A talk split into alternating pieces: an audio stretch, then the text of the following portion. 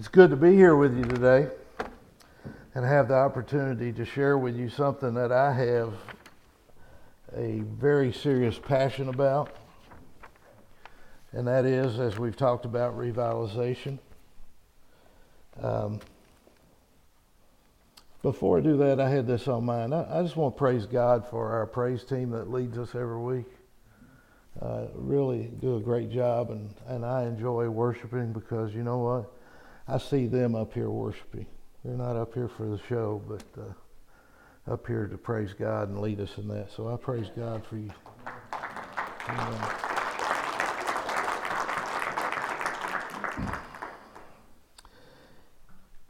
Janet and I spent our time in uh, some very difficult places doing difficult things that the Lord called us to do. And I, if I told you I did it all well, I would be lying.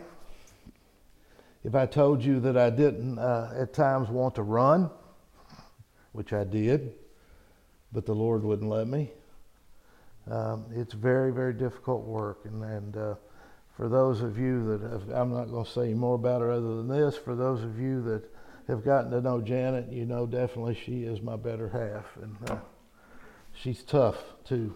So I think God, you have to be tough.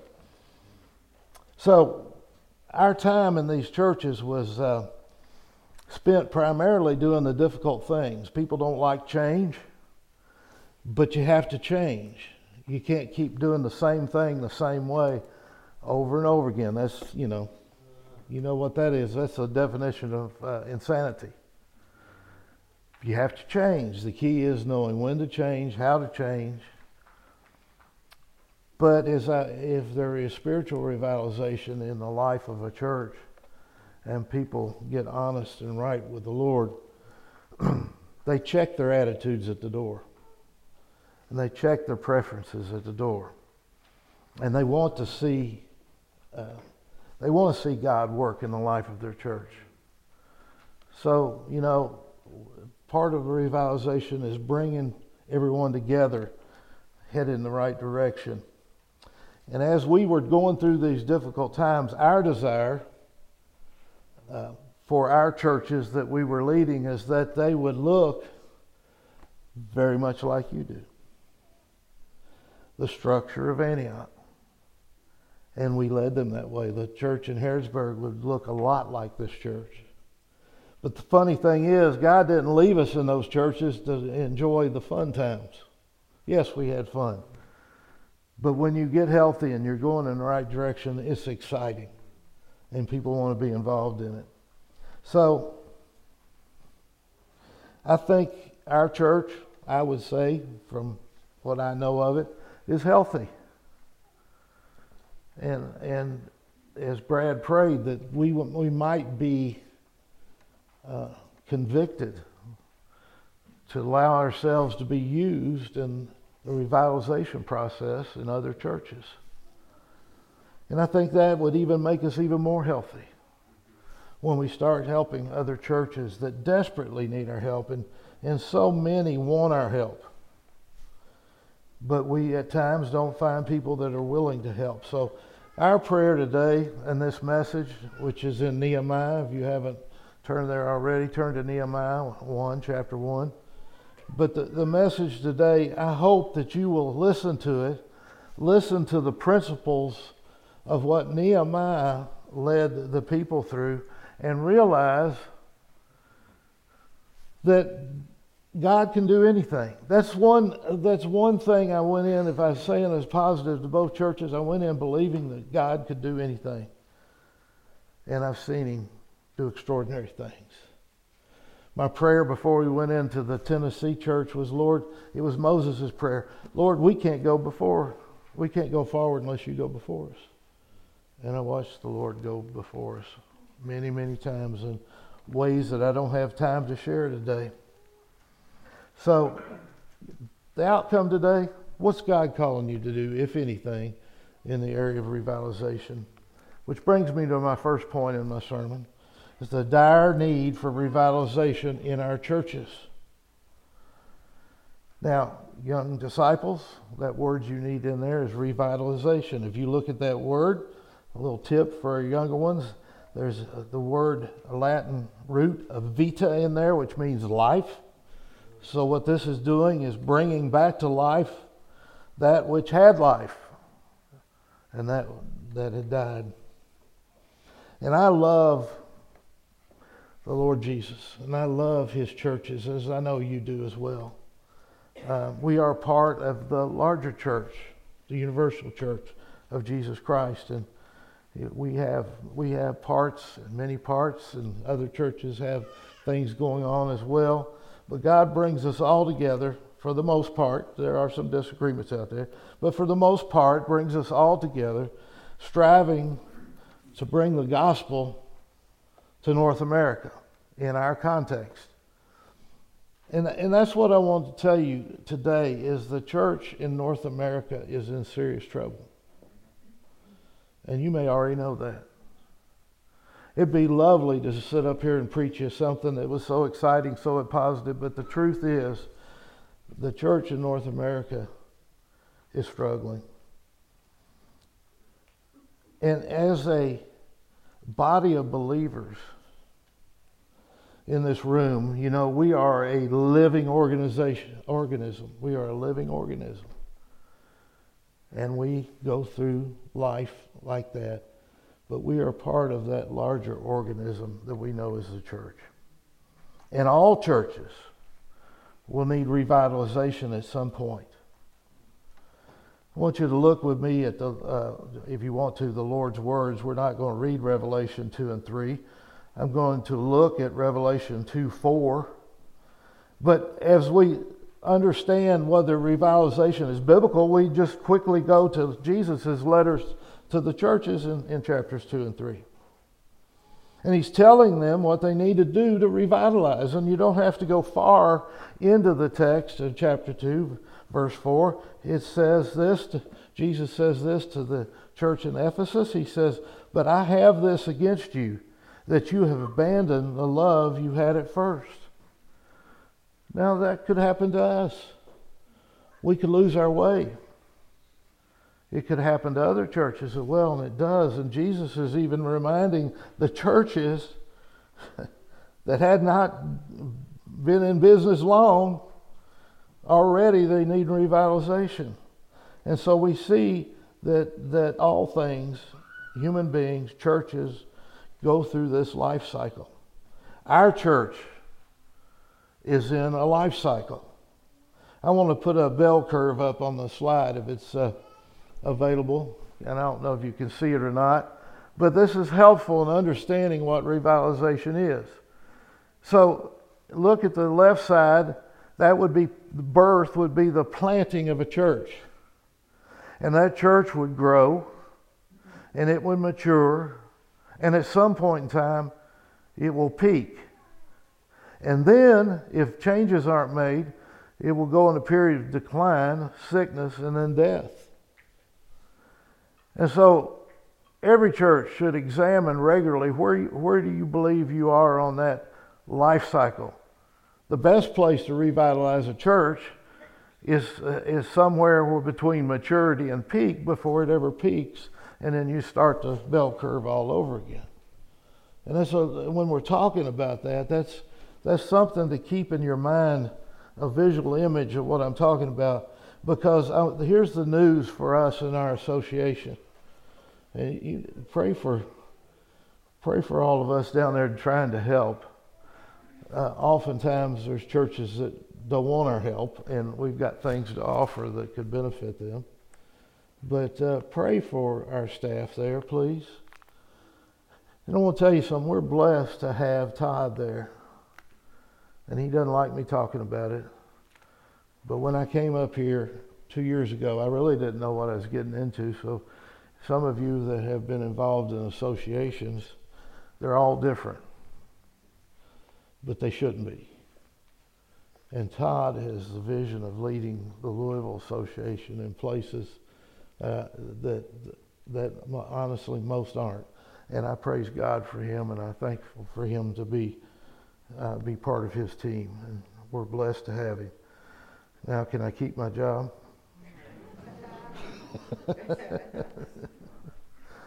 I say all that to say this he inherited something, and I inherited something that's in trouble. Listen to this 80% of our churches in the Louisville Regional Baptist Association have either peaked or in decline. And many of them are far down the decline scale. And now think about that for a minute 80%. Uh, young men going to Southern, if they wanted to stay in Louisville, there'd be 80% chance they would be called to a church that was in poor health. And seminary doesn't teach us that, does it? It doesn't teach us what to do when you find a sick, sick church. And we've got tools to help them, to help people understand where they are and how to help them forward. There's, you know, you think about the reasons I said it's in dire shape, and it is. I, I don't want to don't want to picture that as gloom, because I know Jesus loves His church more than we love it, and I know Jesus wants them to come back alive. And so all we have to do is just say, "Hey, Lord, use me. If you want this to happen, use me. God, bring this to life here in Louisville." And, and just think about the reasons that they're in this shape. Culture changes in communities. We got one obvious church, which I can't mention, but it was in an area where there was a huge manufacturing facility. And when all that work went overseas, the people who had bought their houses around there and worked at that factory didn't have any work anymore. And they moved out. And the whole culture of that church has changed in the area. The demographics is primarily Hispanic. And there's a Hispanic church that meets there, and it's really exciting. But the mother church there is struggling. It's changed, and they didn't change. Hang on a minute, I lost. I got happy and lost my place. What here, here's another key. In church, we, we have to be willing to look at these things ourselves. I think years and years, and primarily my generation, but years and years, there has been no intentional discipleship in our churches. And therefore, our members are not as mature as they should be. And when problems come, they don't know how to handle those problems in a Christ centered way.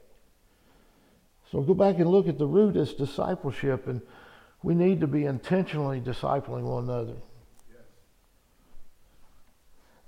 Here's something that Todd and I heard a few weeks ago meeting with the church when we asked them what was wrong with the church. One fellow said, apathy. Apathy. Well, that's, that's true. That's a real issue. And I think it's also due to years of what I call easy believism, where you walk down the aisle, shake my hand, join church, and you'll be gone in two or three weeks, two or three months. It's years of following on the wrong indicators of what a healthy church looks like.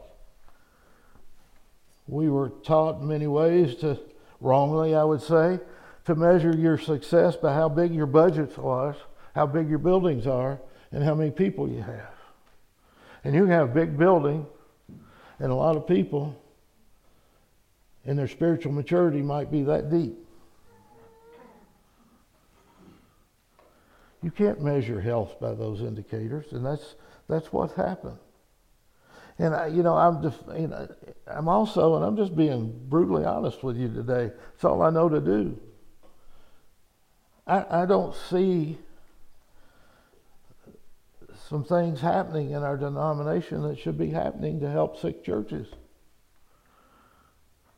I got a chance to ask a few of our leaders what what was going on with revitalism, revitalization, and they didn't know how to answer me, but told me that NAMB was working on it. Um, I think I think for us it's a it's a reckoning time because it doesn't get addressed, I think, and if I'm too cynical, you correct me after it's over. I think they they just they don't want to admit the problem, acknowledge it because that would mean there's a huge problem in our denomination. I love being a Southern Baptist.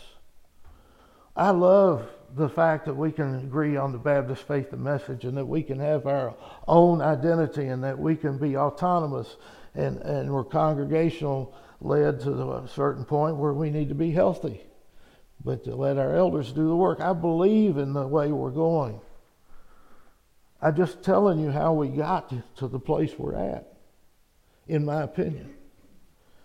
And that needs to come with prayer that, you know, uh, and I, I, will say some of our some of our state conventions are are doing this, uh, doing what I'm going to share with you later, and and, and some of them are uh, addressing it. So there is positive work being done, but I think this is more of all hands on deck time, or we're going to see more and more churches close in the coming year.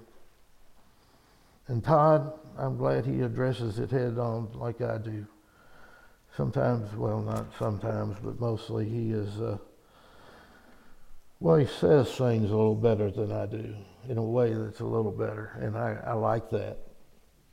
And I like that, but uh, I'm just blunt to the point, and it gets me in trouble sometimes. And he can bail me out because he's better at that. But we need help in revitalization work.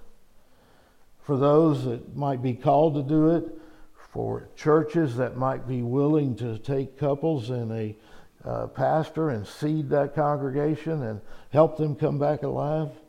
We need churches that might help financially with churches that can't afford to do anything to revitalize. There's all kinds of needs and there's all ways to help. And so, as I ask you all these things, be in prayer for how God would use you personally and how how uh, God might use our church to move in a way that we need to do to be involved. And that brings me to my book of Nehemiah, my scripture, and it's one of my favorites. And, and church, if you want to read a book uh, through on leadership in the Bible, read Nehemiah and read it through the lens of a leader and leadership principles. And you, I think you'll see that they're just absolutely beautiful. And why am I preaching Old Testament to you today about revitalization? Because while Nehemiah was working on Jerusalem, the principles that we can learn from Scripture on how to respond or to lie within the book of Nehemiah. So as you're turning there, you may already be there. Let me give you just a little bit of the background. First, you have to look at Ezra. Ezra, the book of Ezra and the book of Nehemiah were once one book, and it was separated, and I don't remember why. But there's a whole story in that. Ezra was the priest. And in 516 BC, the temple was rebuilt again. And in 58 years after the temple was rebuilt, Ezra left Babylon for Jerusalem and he begins his work in the spiritual side, in the temple. But the Jerusalem's walls, they lay in rubble. And then 13 years after Ezra came, in 445 BC or around that time, we find Nehemiah. And when he asked about the question about Jerusalem and about the remnant that was there, and as we see in this, what I love about this is the beginning of God using a layman, a layperson, to rebuild his city. And it's a powerful story. You see, God was taking care of the spiritual side in Ezra, and now he's called Nehemiah to come and rebuild the city walls and the gates. So as we look at the next point, Nehemiah had heartfelt concern for God's people and Jerusalem. Nehemiah had heartfelt concern. That's what goes in your blank, young disciple. And we're going to look at, at verses 1 through 3, but I, I want you to hear Nehemiah's heart and his concern for his brother and fellow believers. I want you to hear his heartfelt concern for Jerusalem, the city of God. Look with me at verses 1 through 3. In the words of Nehemiah, the son of Hakaliah, now it happened in the month of Kislev, in the 20th year, as I was in Susa, the citadel, that Hananiah, one of my brothers, and they believe that he was, some believe that was his actual brother, one of my brothers came with certain men from Judah. And I asked them concerning the Jews who escaped, who had survived the exile, and, and concerning Jerusalem. And they said to me, The remnant there in the province who has survived the exile is in great trouble and shame. The wall of Jerusalem is broken down and the gates are destroyed by fire. I think it'd be fair to say that some of our churches are in great trouble and shame. Some are hungry for help and want to change. Now, you know, what I love about Nehemiah is his heart. He, he the first thing he asks in this is about the remnant, about God's people who were left there, and about the city. He cared. And that's really what we need from other churches and other Christians is that, that caring attitude to come and, and to say, you know, how can I pray? What can I do? And then we see Nehemiah, as I was telling you, and his position. Nehemiah was in the king's palace. You know, it'd be real easy for us to be in that kind of environment, serving the king, the cupbearer, and not worrying about people. I'm living in the palace. Our liturgy we read this morning from Haggai was that you all live in your paneled cities.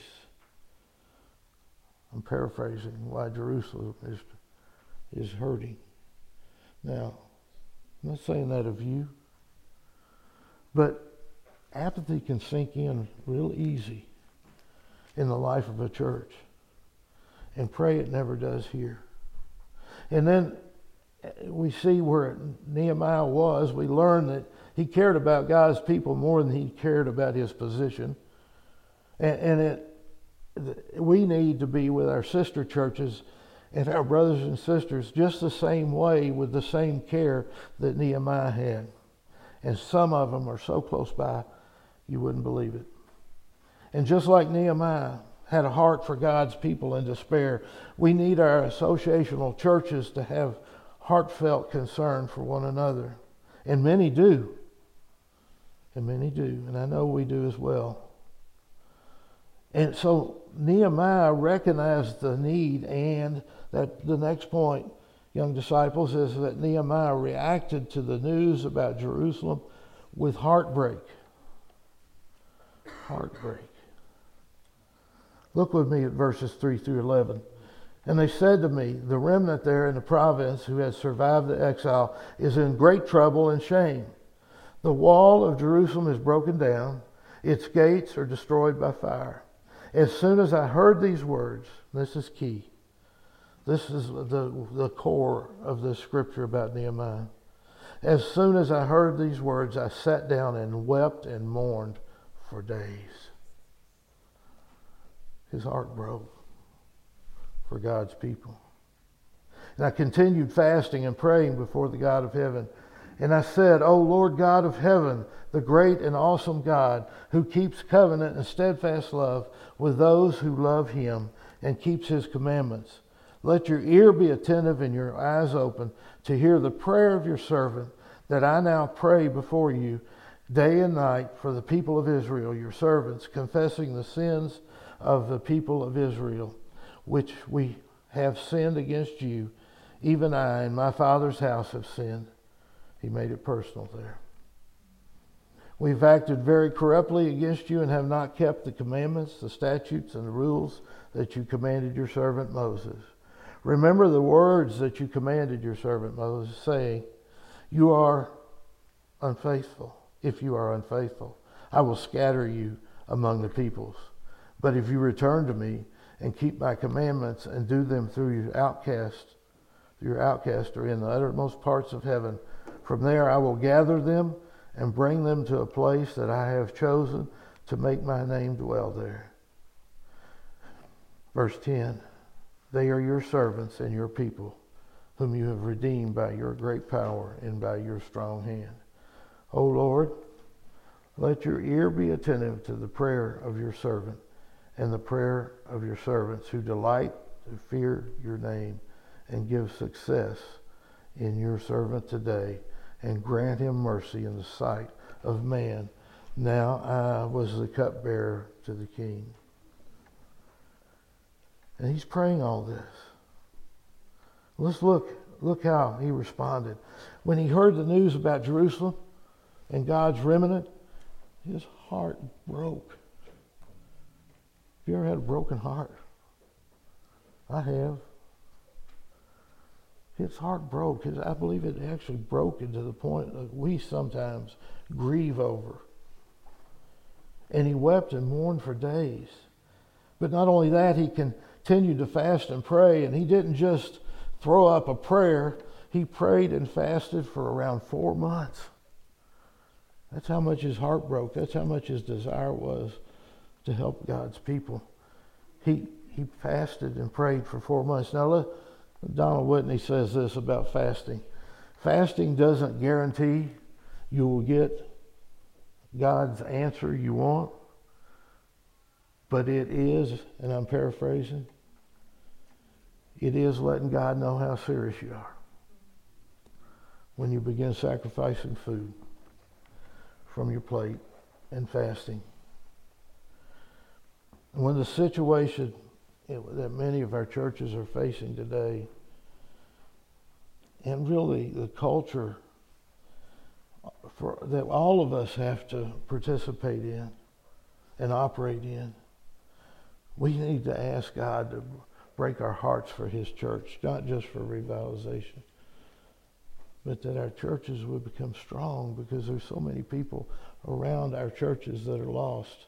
When we get a church that closes down, if they don't if they don't give it to another church, that building can be lost. And you know what else can be lost in that community?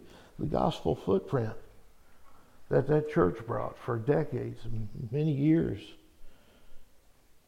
There, there's people there carrying the torch and trying to do their best, but it, they know it's time to pass that torch on to the next generation, but they're not there. They're not in the building. And that's a problem for all of our churches. And we can help. And we can learn so much from Nehemiah's prayer to God. He prayed, praised God. He praised God and, and, and he reminded God of his promises to Israel. And, and Christ has promised us promises about the church as well. We have powerful pro- promises from God to stand on today. First of all, I will build my church, and the gates of hell shall not prevail against it. Another promise is Fear not, little flock, because it is your Father's good pleasure to give you the kingdom. God wants to give the kingdom. And then Matthew 24, 30 through 31, it says, Then will appear in heaven the sign of the Son of Man, and all tribes of the earth will mourn and they will see the Son of Man coming on the clouds of heaven with power and great glory. And he will send out his angels with a loud trumpet call, and they will gather his elect from the four winds, from one end of heaven to the other. That's God's promises to us. His promises for the church is victory. And then also listen how Nehemiah pleaded with God in verse 7. He repented for the people in detailed confession. Now, that doesn't get talked about a lot, the need for repentance. But we're all sinners, and we all need to repent when God calls us and breaks our heart. But Nehemiah here is, is praying. Listen to verse 7. We have acted very corruptly against you, have not kept the commandments, the statute, and the rules that you commanded your servant Moses. Yeah. verse 8 through 10, he asked God to restore Jerusalem and his people. He said, ask the Lord to hear his prayers. And he asked the Lord to give him success. He says in verse 8, Remember the word that you commanded your servant Moses, saying, If you are unfaithful, I will scatter you among the peoples, but if you return to me, keep my commandments and do them, though you are outcast, though your outcasts are in the uttermost parts of heaven, from there I will gather them and bring them to a place that I've chosen to make my name dwell. They are the servants and your people whom you've redeemed by your great power and your strong hand. He prayed for success. When I first went down to Tennessee, I had some of the staff think I was mystical. No, I'm not. Here's the reason. Because I would pray to God and expect Him to answer. Now, isn't that sad? Have we fallen that far that we don't believe God will answer? I do. In His way and His time, He will answer. So, church, I ask you, will, will you, not, not right this minute, we're going to pray at the end of the message, but will you join me in prayer for the church in Louisville? Will you commit it to prayer and pray for it regularly? and pray that God's promises for the churches will be fulfilled in them. And pray for the churches that need to repent that they'll repent. And pray for the success that will help them come to life. And pray that God will use us as see fit. Pray that. Nehemiah asked about God's people in Jerusalem. Nehemiah's heart broke when he heard the news. Our heart ought to break that we have 80% of our churches that are plateaued or decline. And then my final point Nehemiah responded to Jerusalem, to Jerusalem's need when God provided. Now, there's a lot in that.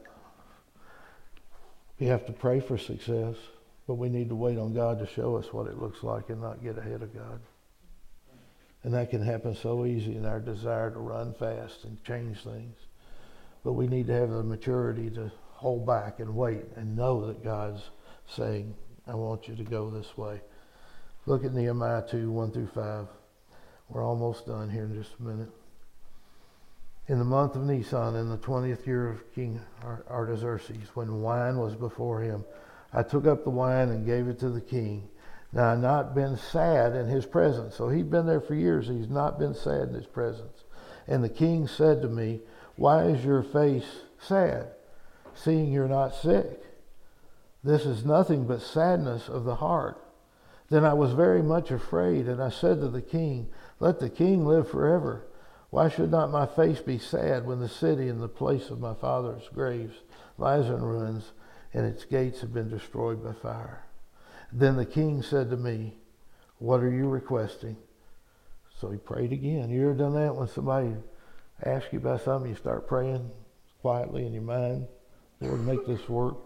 He says, So I prayed to God in heaven, and I said to the king, If it pleases the king, and if your servant has found favor in your sight, that you send me to Judah, to the city of my father's graves, that I may rebuild it.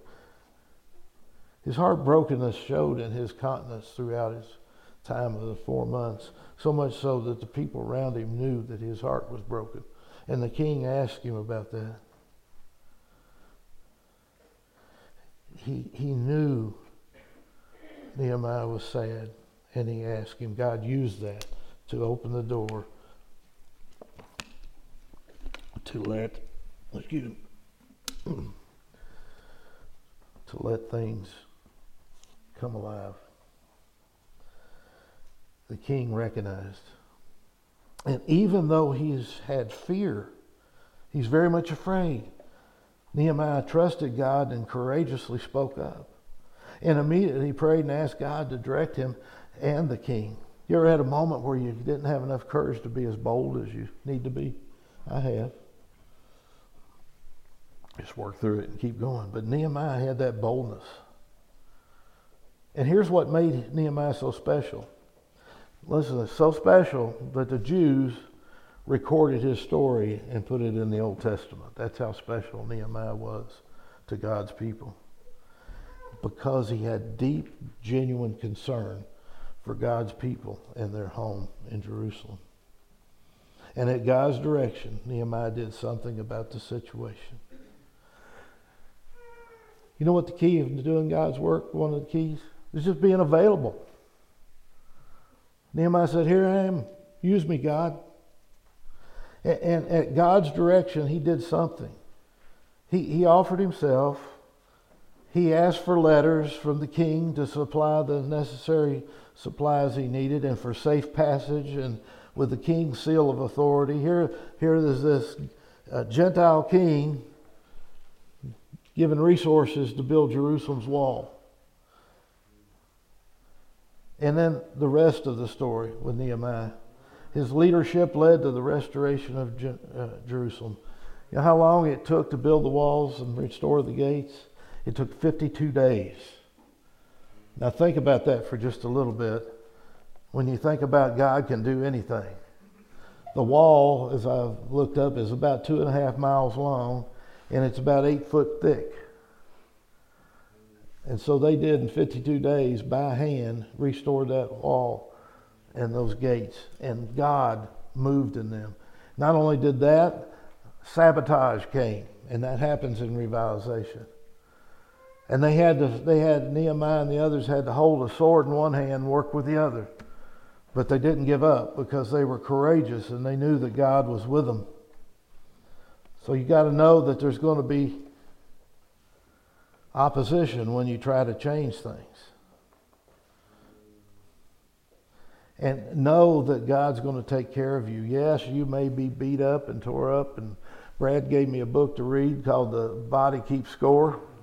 It does. It does. And I feel the pains of revitalization, but I wouldn't trade it for anything else. I feel those pains. So, Nehemiah and others, they just did what God directed them to do. And they were successful. And I want to say to you tonight, today, is, is that Jesus is still in the revitalization business. and he wants his churches to be revitalized. You know, it's glamorous and it's needed. Nothing against church planting, but a lot of people take a look at the mess of the churches and they say, I want to be a church planter. And that's okay. But we need people to take a look at the messes and say, uh, God, if you'll use me, I'll say yes. And go into that. You know, if we go through some sort of change,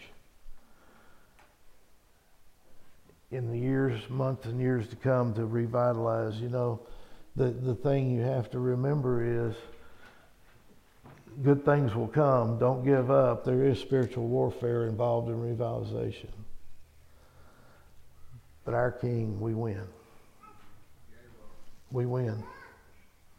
So this is a glimpse of Nehemiah. And it's also a, just a glimpse of the gospel. people were broken in Jerusalem and town was broken. Why? Because they disobeyed God. But Jesus fixes broken. He fixes broken cities. He fixes broken churches. He fixes broken hearts. And he fixes broken people. And I stand before you as one of those. And I will say to you that all of us have been broken at some point in our lives. We are sinners separated by God by our sin but God. But God sent his only Son to die for our sins on the cross to save us from our sins through faith in him. He was buried, and on the third day he rose again. He's alive today. And he sits on that throne and prays for his people, I know, and prays for the churches to get strong. He loves his church. So much so, he died for it. And he loves us. You know, and today, we, what we participate here in the Lord's Supper is a glimpse of the gospel. And on the day he was betrayed, Jesus broke bread and he gave it to his disciples and said, This is my body given for you. He gave his body. And then likewise, he took from the cup. And he said, This is my blood shed for you. And I say, Praise God that he did that for us. And let's remember it today as we go through this time in just a minute. Those of you that know the Lord Jesus have gone through baptism into the body are welcome to partake from the table. But if you don't know Jesus, we want you to know him. And while we're taking the Lord's Supper, go see one of our our elders, our pastors. And talk to them about what it means to come to Jesus and what it means to say, maybe it's just to go back and say, Pastor, I, I, I'm convicted that I need to do something to help the church. Whatever it is, go back and see them. And let's partake in this and remember all at once the beauty and the celebration of it and the horror of it as well, of what he went through. And Examine our hearts during this time of prayer because he tells us to. And come with an open heart to receive his meal. Let's pray. Father God, we thank you so very much that you look down on us, your believers us sinners saved by grace. And you see also those that you want to have a relationship with. And may they come to you at your appointed time, Lord. But we desire for them to be saved as well. Oh God, help us to be involved in the revitalization of our sister churches through prayer, committed prayer times, prayer team, whatever.